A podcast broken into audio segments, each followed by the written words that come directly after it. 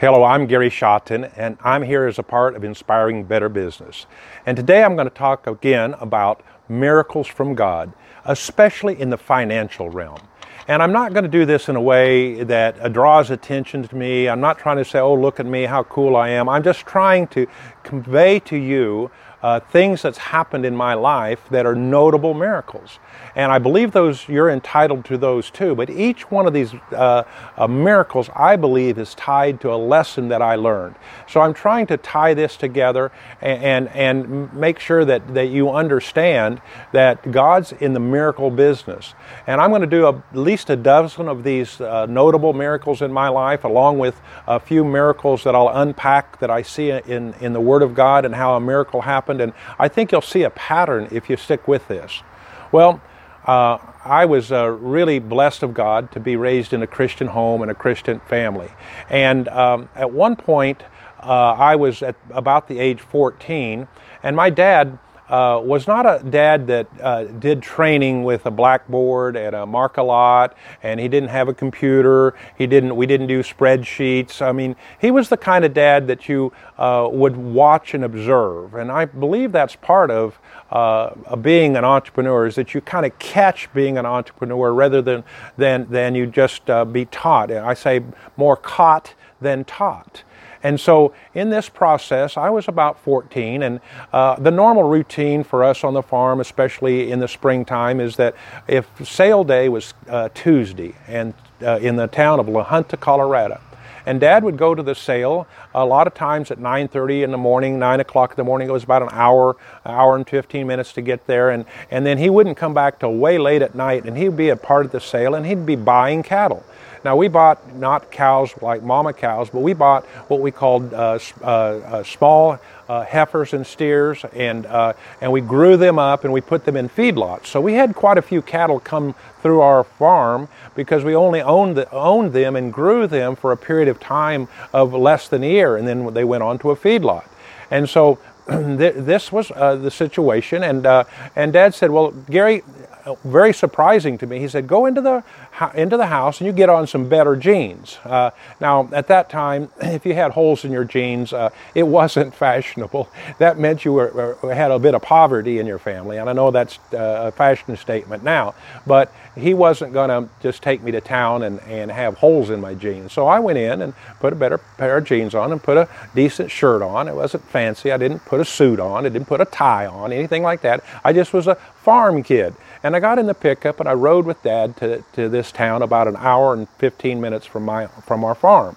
And I'm a typical uh, boy, uh, just discovered girls, and I was always in, interested in sports. And so the two things I remember in that era was I would think about girls and I would think about sports. I don't know which order, but those are the two thoughts that were on my mind as I'm driving. And Dad's not talkative. He's uh, sitting over there just driving, thinking. I, that's how I like to drive. And, and uh, he didn't have the radio on. And, but we get about uh, 10 minutes out of town from our destination, and Dad starts talking. And so I kind of looked up and said, Well, okay. I'll, and he says, when, when we get to town, go into the bank and borrow enough money for 300 head of cattle. Now, that's about all he said. He didn't give me any instructions. He didn't tell me what price. He didn't tell me how, how, how, how, how to approach the banker. But I wasn't worried about this because I'm pretty well in my uh, lim- minimal thought pattern thinking he's going to go in with me and I won't even do much talking. Well, we pull up curbside to the bank and I open my door uh, step out on the, on the sidewalk by the, by the bank, shut the door, and there's one of those pictures in my life, those taillights of, of the pickup truck driving away, and I'm standing there by myself at the corner of the bank. Well, I fumbled my way into to, uh, to the uh, bank, and he had told me the name, I can tell you that name, it's not material, of who to ask for to talk to at the bank. And I'm there, and I don't remember much of this. I'm sure I look very awkward. I'm only 14, and I find myself sitting in this chair across from this banker at his desk. And he starts ask me, asking me some questions. And he says, Well, son, uh, how much do you think those cattle, 300 head of cattle, how much are they going to ca- cost uh, per head, and thus how much would you need to borrow just to buy the cattle? And man, I mean, I, I kind of had a thought. I kind of had been paying a little attention, and I gave him an answer. And the next question was one I didn't have an answer for. He said, Well, when you buy those cattle at that, that size, you're going to have to feed them in the feedlot. What is the cost of gaining that weight for them when they're in the feedlot? And I know I said, uh, Sir, I really don't know the answer. I'll, I'll have to ask Dad on that one. And then he said, Well, okay, but now when you sell those cattle, what are you going to sell them for? And I had a pretty good idea of the price of a head of, of these cattle when they were right at a thousand pounds each. And that was my lesson learned. And here's the miracle God was instilling into me some uh, lessons of job costing, some lessons I used the rest of my life. And of course, we got the loan. Um, it wasn't because of my presentation or who I was. Uh, it is truly was that my dad had a relationship with this banker. I know my dad did not call ahead. He did not forewarn this banker that I was coming uh, because that would have been a long distance phone call, and we just didn't waste money on a long distance phone call for something like that.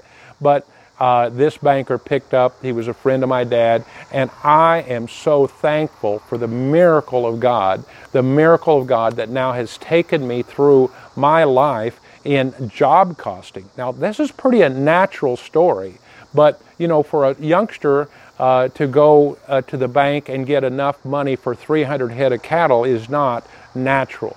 And I do remember the first time that Dad told me to write out a check to buy some of these cattle, and I was writing out my hand in cursive writing, and the sum was something like 3,000, uh, 36,540 some dollars and whatever. And I know that I started writing there, and it was just one time writing the check that I realized I need to write just a little smaller because I ran out of room on the line.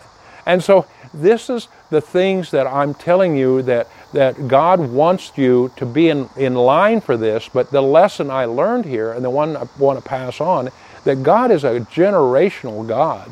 He has interest not in just you, He has interest in you, your children, your grandchildren, and your great grandchildren. We're all a product of at least four generations. We're all a part of at least four generations. And many of us can count and see the fifth and sixth generation, whether or not they're alive or not right now. I remember a little bit about my grandpa and my grandma that were back in the in in the in the uh, early 1900s.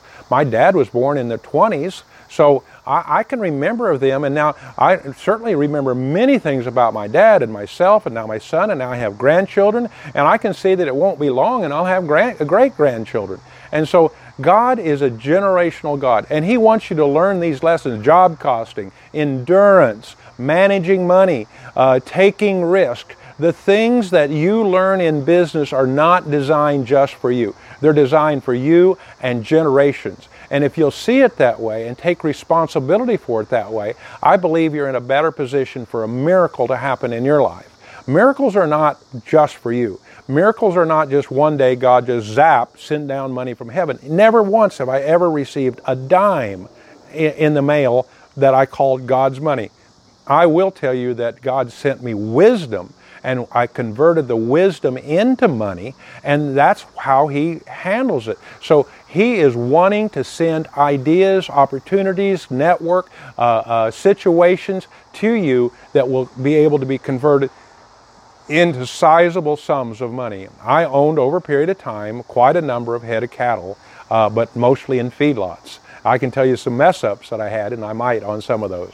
Hey, blessings to you. Thanks for being a part of inspiring better business and miracles from God.